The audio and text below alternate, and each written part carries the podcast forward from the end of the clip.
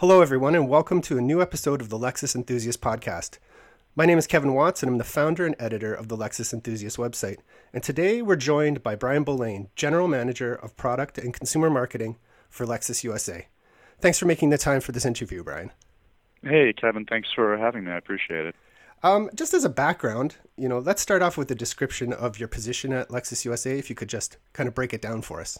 Yeah, it's uh, it, really uh, uh, encompasses a lot of uh, our marketing activities. So everything from the uh, kind of the strategy group and product marketing group that sort of helps us, you know, from the beginning to set direction for how we're going to approach a product, through to the uh, advertising creative group, the media buying group, uh, the social and digital groups, and then the engagement marketing team. So it's a little bit of everything.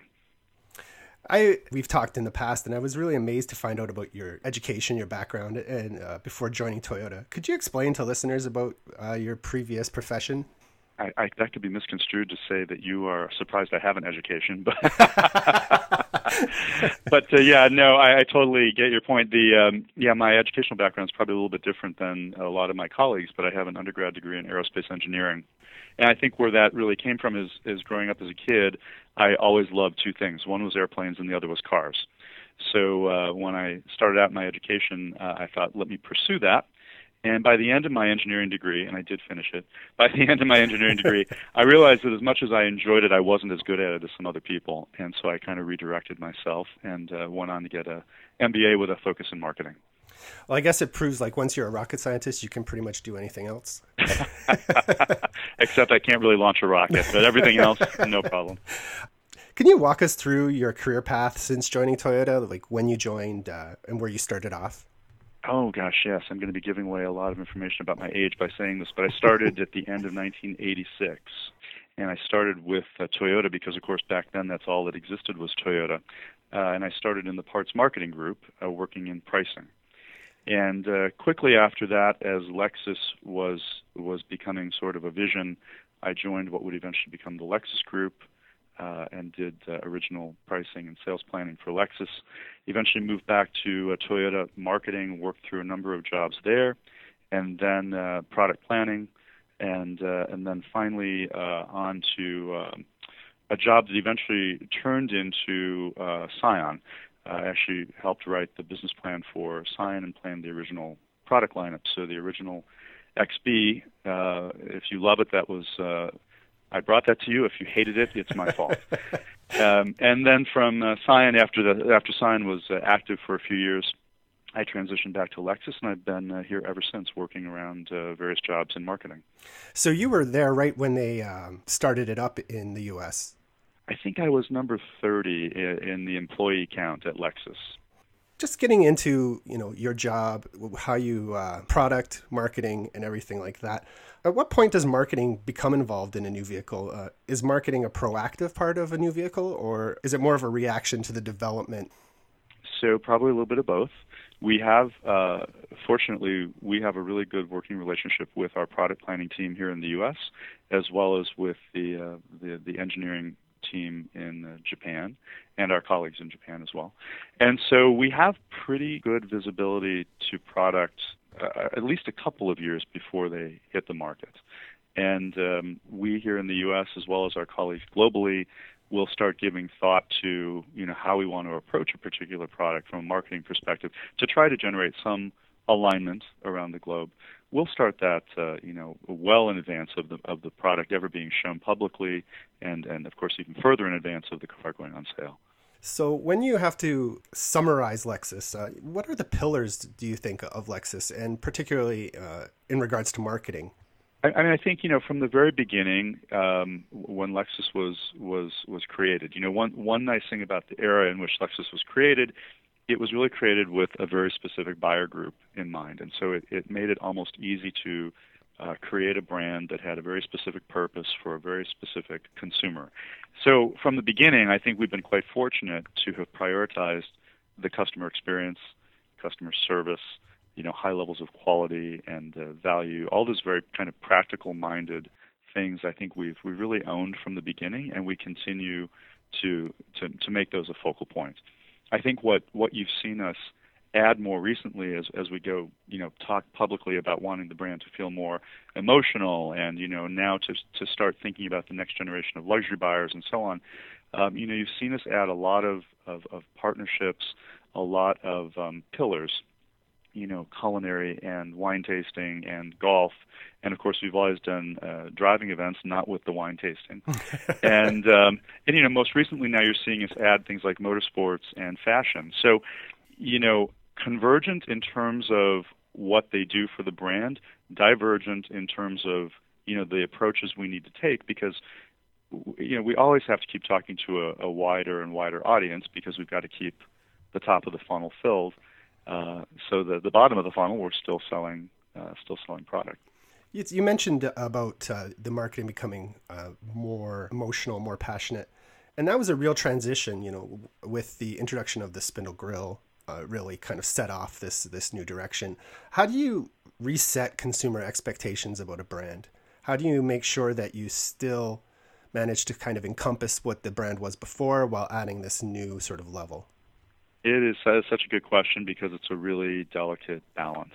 You know, we absolutely did not want to lose what Lexus was known for being, but we wanted to enhance it with more. We wanted to layer, you know, on top of it. I always like to talk about a brand. A brand can't be one dimensional. The brand has to be multidimensional.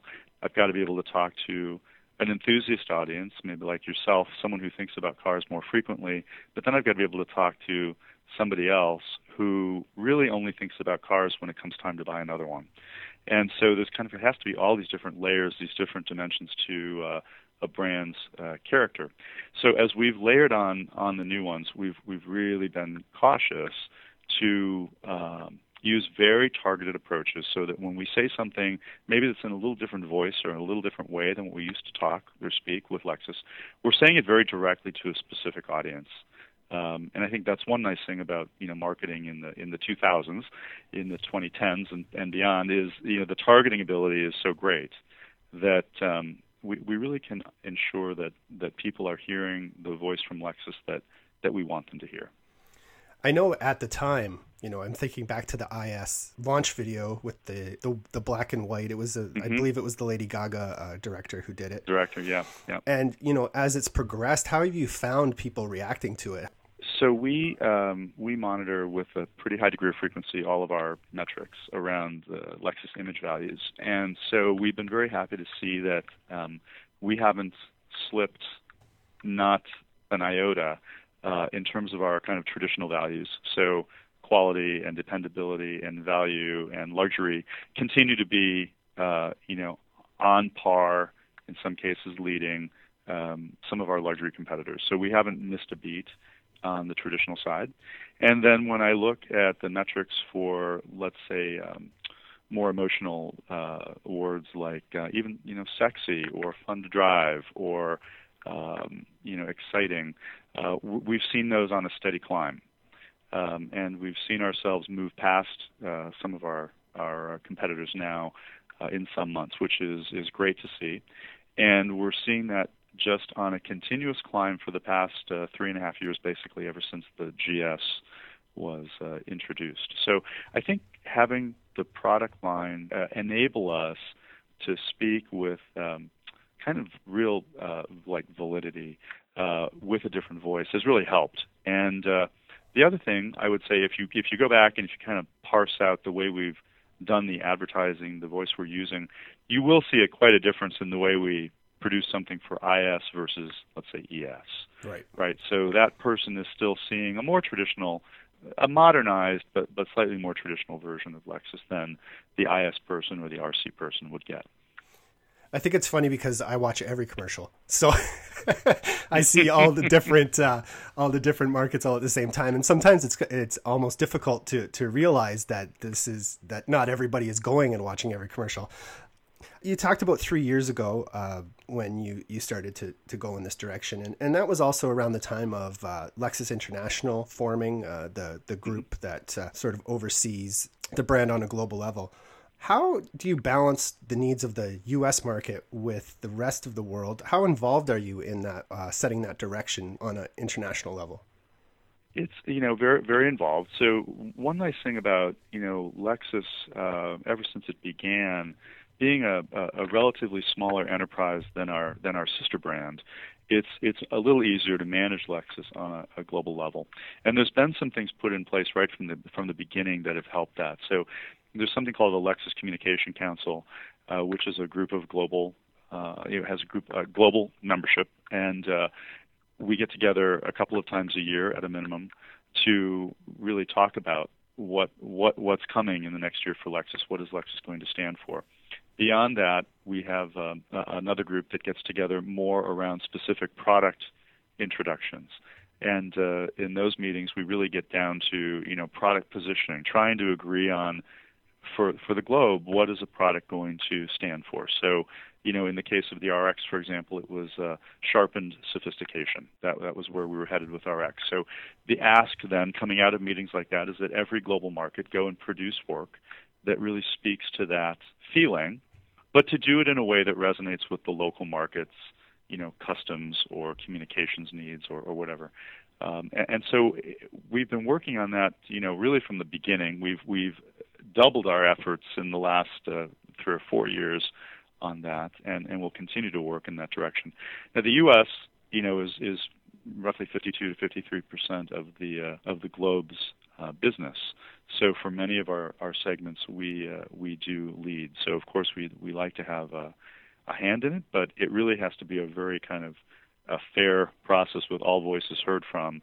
Uh, because we do actually try to share a lot of creative work around the world. We're, we're sometimes we're sellers and sometimes we're buyers, mm-hmm. uh, but it's nice to be able to kind of go to market and see what others have done and either be inspired by it or actually be able to use it you mentioned you know having um, a council that that deals with product you know product marketing and how each product is placed in their respective markets.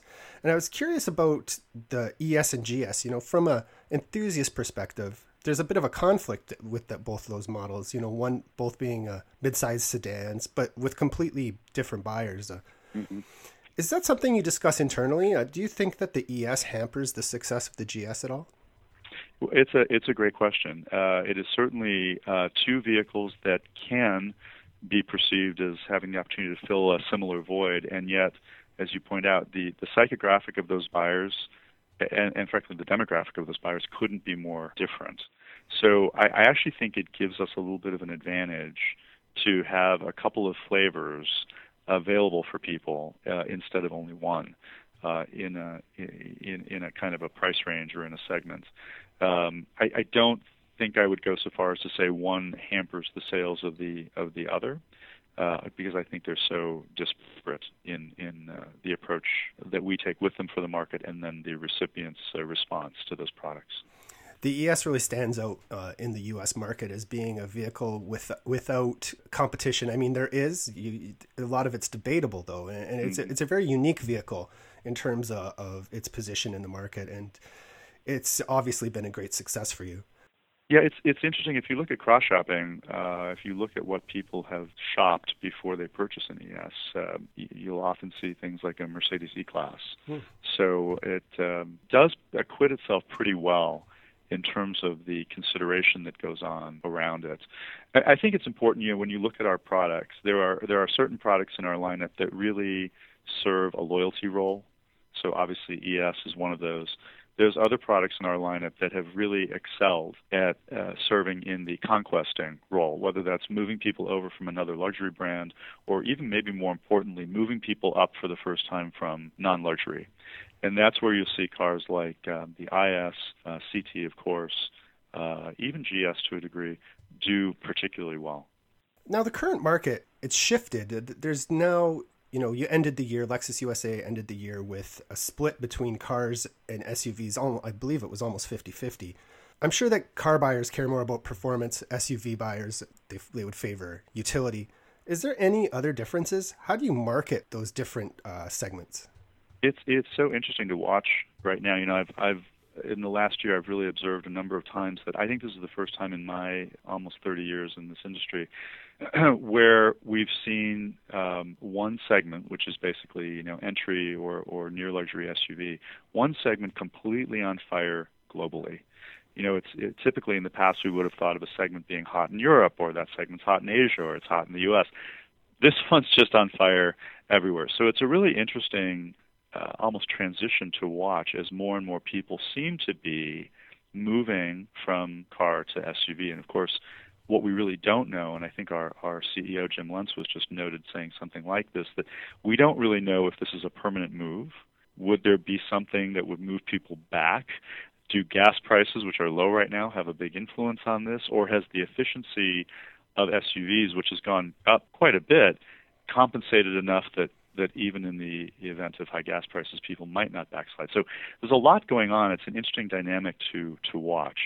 Having said all that, to, to get to your question, um, you know, I think the first hurdle that we face in luxury is being luxury, right? I mean, the first time somebody raises their hand and says, "I want a Lexus," there's an there's an image play there. There is there is some sort of a demarcation of a reward to themselves for having worked hard, or a signal to the outside world that that they've kind of made it on some level. So I think that's the first hurdle you have to clear, whether someone's looking for a car or a, a utility vehicle. Okay.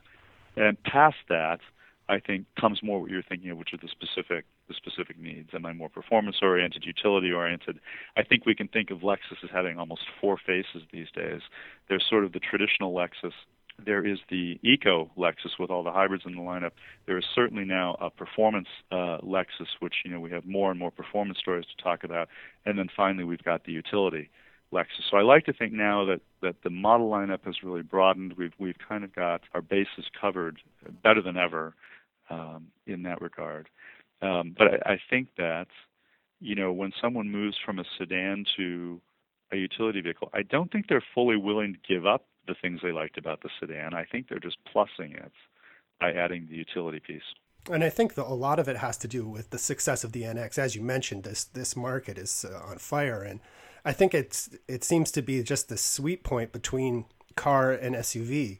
It just happens to just hit right there, and I think that that has a lot to do with the success. You can get best of both worlds so so it's interesting when when we were you know a couple of years ago when we were first you know looking at NX and thinking about how we were going to position it and so on the we became kind of fond of saying internally you know ES is to RX as IS is to NX and it sort of has played out to be true both IS and NX do a lot of heavy lifting for us in terms of bringing new people to the brand they both tend to appeal toward a slightly uh, younger demographic they appeal to a slightly more uh, let's say, kind of um, gregarious uh, psychographic, hmm. um, and, and so they do actually share a lot in common.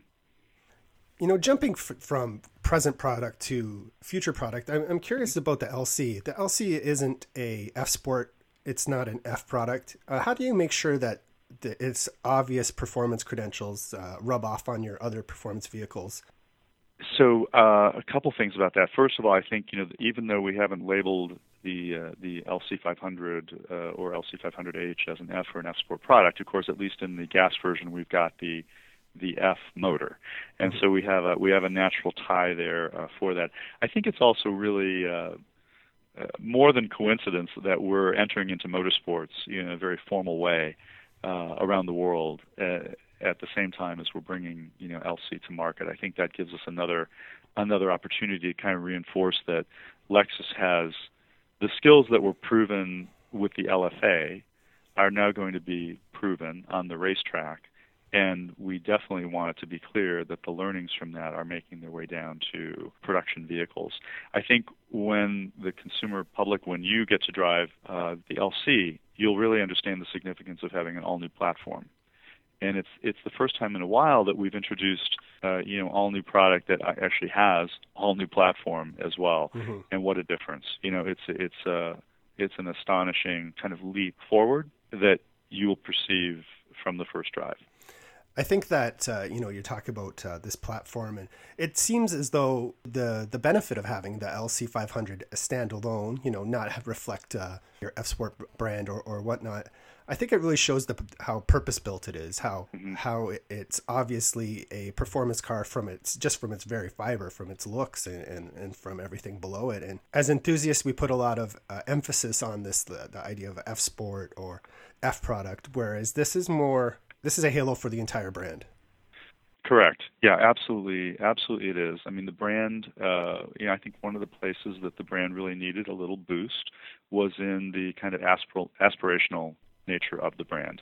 So I think in the past year, bringing out GSF and RCF move us in that direction, but LC500 is really sort of the cherry on top. That that that there really is a car at the kind of pinnacle of the Lexus lineup for people, you know, from a young age to kind of say, I really want one of those.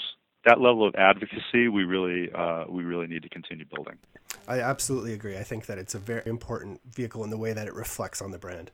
And you mentioned the F Performance Racing, uh, the program, your your racing program. Uh, can you share any of your plans, you know, regarding marketing around that? Yeah, absolutely. I mean, I'm I'm so excited that we're going into into racing in this country in a big way with the factory, you know, with the factory behind us. I'm very excited that we've that we've teamed with Paul Gentilozzi and and his uh, and his uh, sons who who run F Performance Racing, and of course we're thrilled to be uh, partnered again with Scott Pruett, who's done a lot of work with Lexus over the years, and now with Sage Karam, who's a new addition to uh, kind of the Lexus family, but we're uh, thrilled to have him. I just think that it is an opportunity, again, for us to speak with credibility, um, for us to be in a world where I think we should be, uh, given the products that we now uh, sell. So you're going to see us, of course, doing advertising in and around motorsports. That'll be kind of the most visible thing from a, let's say, a television perspective. Uh, but of course, we'll also be uh, at the races. Um, with uh, a pretty significant uh, presence. And uh, right now, we haven't decided exactly which race we'll be going into first this year, but I guess it'll be around mid-year, and we'll have more to say on that very soon. Perfect. You know, we've been in contact, you and I, uh, since uh, 2009 uh, when I first started the site, and, and you've always been a big supporter of, of uh, Lexus Enthusiast and, and the online Lexus community. Uh, what do you think of the current landscape uh, of Lexus for Lexus fans online? Listen, I think that online is the easiest way for any consumer, any enthusiast, to feel like they've got some attachment to the brand. I think it's the easiest way for them to uh, feel like they're participating in something. And I think that's so important, as you know from our conversations. I think it is with the enthusiast audience that we do get advocacy. I think that this is the audience that's most likely to be asked by a friend, hey, what should I get? And your voices are the ones that are going to be heard the most loudly. And I think that the digital space really enables a connection from enthusiast to brand that simply didn't exist before. And then the flip side of that, you know, social media has replaced a lot of the owner interaction. But there's, I believe, there's still a need for face to face time. Is there plans for more owner events uh, in the future?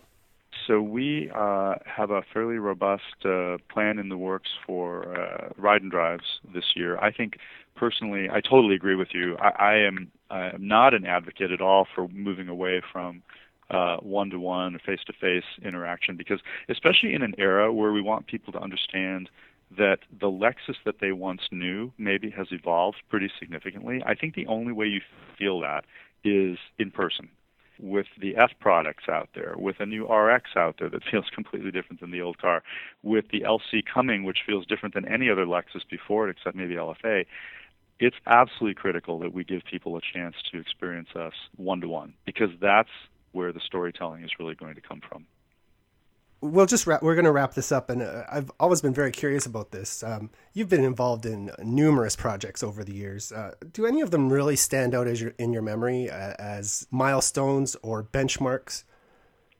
Well for me personally I, I, get the most gratification out of of starting something new. So for me to have been involved with uh, the creation of scion was extremely important and also to come back to lexus and be here during kind of you know this this almost like almost like a rebirth of the Lexus brand right now with with performance leading the way.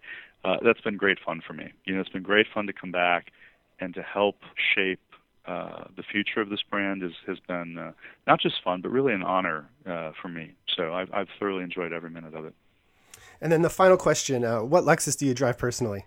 Ah, so I have an IS 250 F Sport and I would really like to get a 200T, but my company lease has another 10 months to go.